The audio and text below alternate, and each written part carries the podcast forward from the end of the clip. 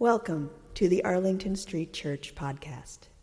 Founded in 1729, Arlington Street continues today as a gathering place for progressive people of faith in the greater Boston area and beyond. We are located at the corner of Arlington and Boylston Streets, across from the Public Garden in Boston, Massachusetts.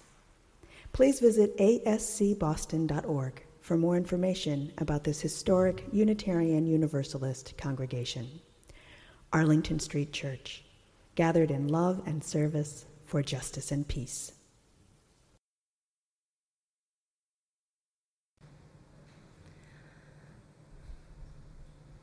After a childhood with an abusive mom, an alcoholic, and an addict, a rotating door of father figures and stepfathers, and being chased out of his house by knife at the age of 17. Tony Robbins has transformed his greatest challenges into his career, his purpose, and his passion. With people who pay seven figures to have him as their one on one coach, the greatest leaders and minds in the world, others who pay over $5,000 a day to attend his workshops. And it's not about the financial value, it's about the value, the energy that he has taken to transform his challenges into triumphs. Michael Jordan, Tom Brady, sorry, New York friends. Some of the greatest athletes in the world cut from their teams, told that they wouldn't make it, told they couldn't do it. Steve Jobs, Bill Gates, Mark Zuckerberg, college dropouts, labeled as failures, judged. Louise Hay, Oprah Winfrey, sexually abused throughout their childhoods. They have since built foundations, written books, and held space for millions, millions of others to grow and heal. All of these adults, all of these individuals in their various capacities have only been able to achieve what they've achieved through their challenges, their adversities. And so this morning, I invite you to join me in considering why do we have such fear and paralysis around challenge? We know that to grow, to strengthen our muscles, we need to physically challenge them. We need to put them under stress. We know that to build our endurance, we need to put ourselves through cardiac struggle. What stops us from knowing that to build our emotional capacities, we have to endure some stress and struggle as well? This concept isn't new to me. I'm a lifelong fan, per- personally and professionally involved in athletics. And I always taught what I loved about sports was teaching the life lessons you could learn through your athletic experiences. And I always said this is a very low stakes environment. Right? If we call a play that's not the right one, we get a redo. If we miss a goal, we miss a shot, it's okay. You can bounce back. And I always understood this, I knew this, I taught this. This was my profession for about a decade. And I didn't truly understand it until I found myself in a very high stakes environment living it. See, the first time I spoke in this pulpit was June 26th, 2014. It was my daughter Layden's memorial service. She had lost her life at Boston Children's Hospital in a case termed a catastrophe at the age of four months. And when Layden entered this world, there was a lot of chances to build that emotional capacity, which came with a lot of assumptions and scrutiny and the diagnosis of her heart condition when I was six months pregnant. After she was born, dissenting opinions and a long wait game.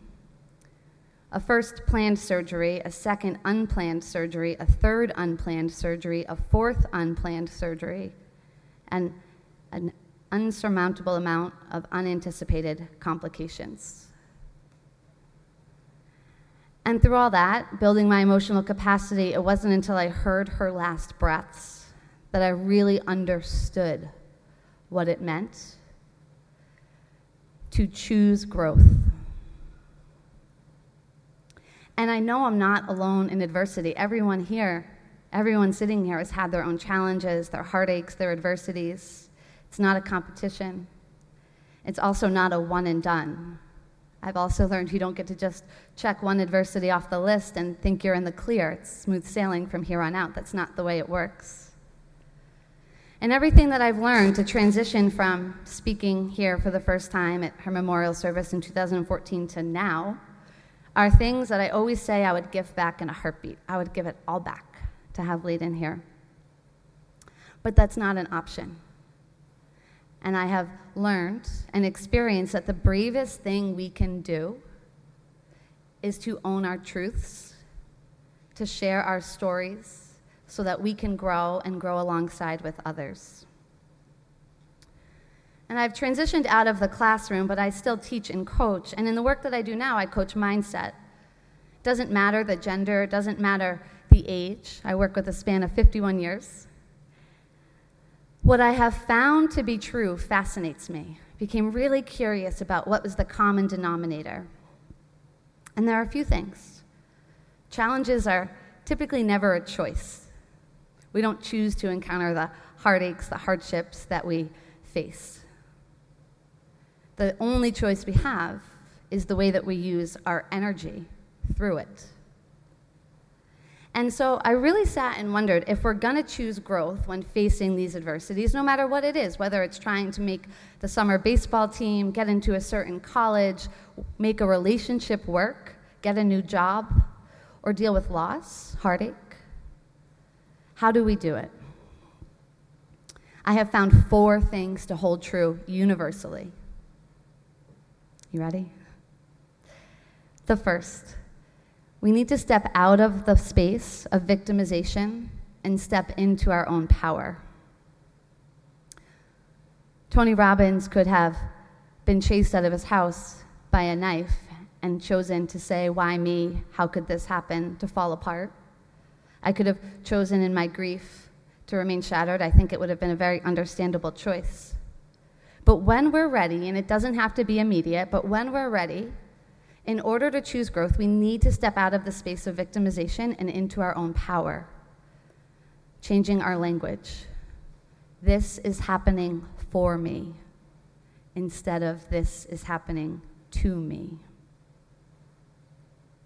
We can insert the word and to acknowledge something is very challenging, heavy, horrific, and there is opportunity for growth.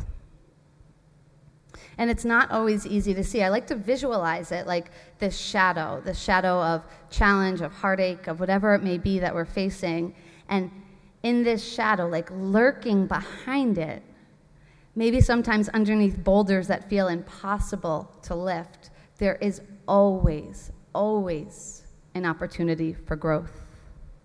And so, as we step into our own power, we lift that boulder, we find that opportunity, and we focus our energy there. The second step is to let go.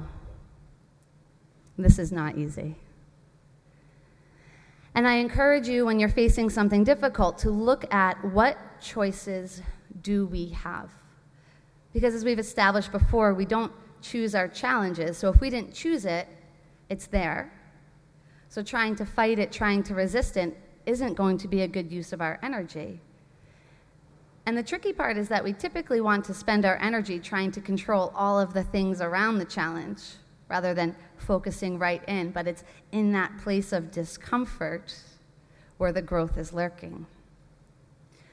We let go of looking back, of wondering what could have gone differently, and we start looking forward, not trying to control on what we can't control but rather just one step, one day, and honestly, at times just one breath at a time, making the decision to move forward. And sometimes that can mean making the decision to hold still, but it's resisting that temptation to look back. The third step is building awareness and then taking action. Now, typical actions without awareness tend to look like three things avoidance, busying ourselves. Using the word should. I should get through it by doing this. And muscling through, not allowing ourselves to actually feel the hurt. Avoidance, should, and muscling through. Those may look like actions, and in a sense they are, but they're uninformed actions. They lack awareness. Because when we avoid, we are just running around in circles, right? You can envision it running around in circles from facing what we really don't want to sit with. When we use the word should, we're not honoring what feels authentically right for us. Because every single person experiencing this very same challenge is going to experience it very differently. And just like we have to honor our authentic selves, when things are going well. We have to honor our authentic selves when things aren't going well. And muscling through. Right? That facade, that front, that gritting our teeth and bearing through, not allowing ourselves to feel it. What happens when we choose these sources of action is that in time, we end up actually doing a lot of damage control because those energies, we just stuff them down. They're just waiting for us. And most often, if we're not choosing to process them, they're going to demand to be processed.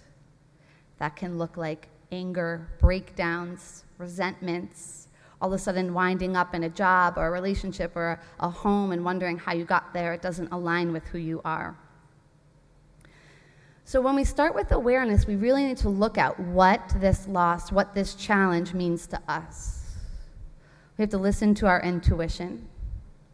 We have to spend a lot of moments quiet, sitting in that discomfort. And as we make that choice of how we can move through, we know that how we move through internally and externally is our choice every single day and that we're not signing any contracts in permanent marker. If we start pursuing a path of growth that doesn't feel right, we allow that ego to step aside and us to take a different path. The fourth step, pacing, pacing, I combine both words, pacing and patience. Really challenging. Right? We don't physically compare, we don't literally compare to anybody else going through challenge, and that's a trap. Right? It's a really tempting trap to look around, especially social media highlight reels. And to look at these social media highlight reels and see everyone else has it all together and they're doing well, so we compare ourselves there and put this pressure, put this weight.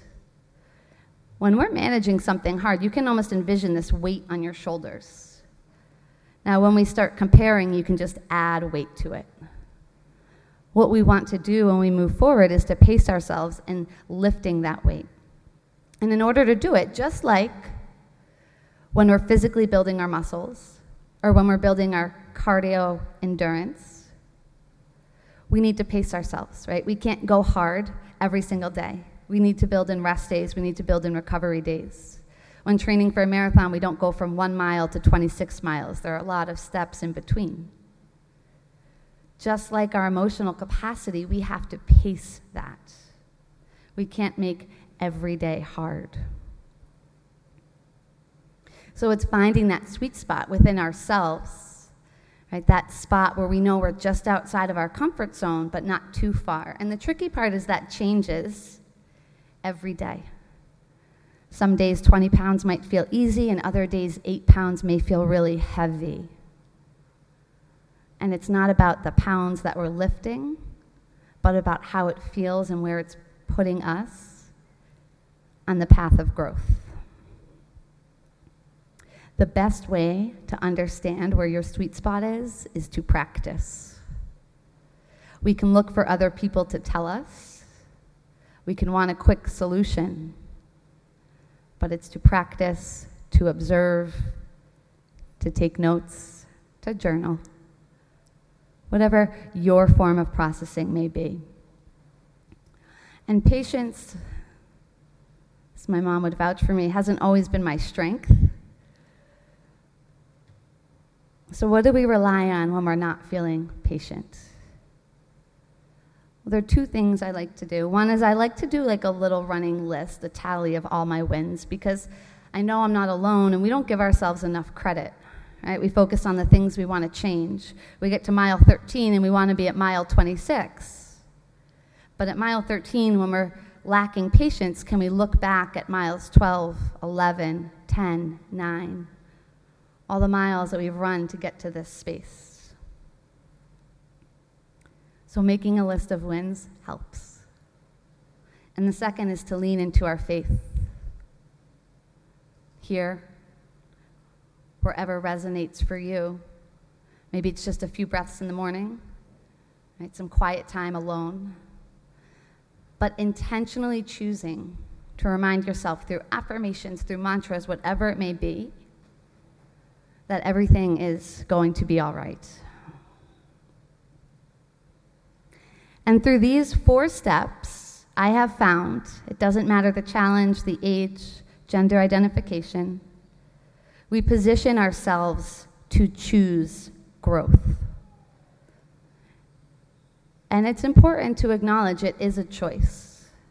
It's not an easy one, but it is so possible. And when we empower ourselves to do this, we actually don't need to pay $5,000 a day to be inspired by someone else's workshop. We can look within, we can write our own stories. building trust in our own strength, counting the wins, reminding ourselves this is happening for me. I can't go back. I can go forward.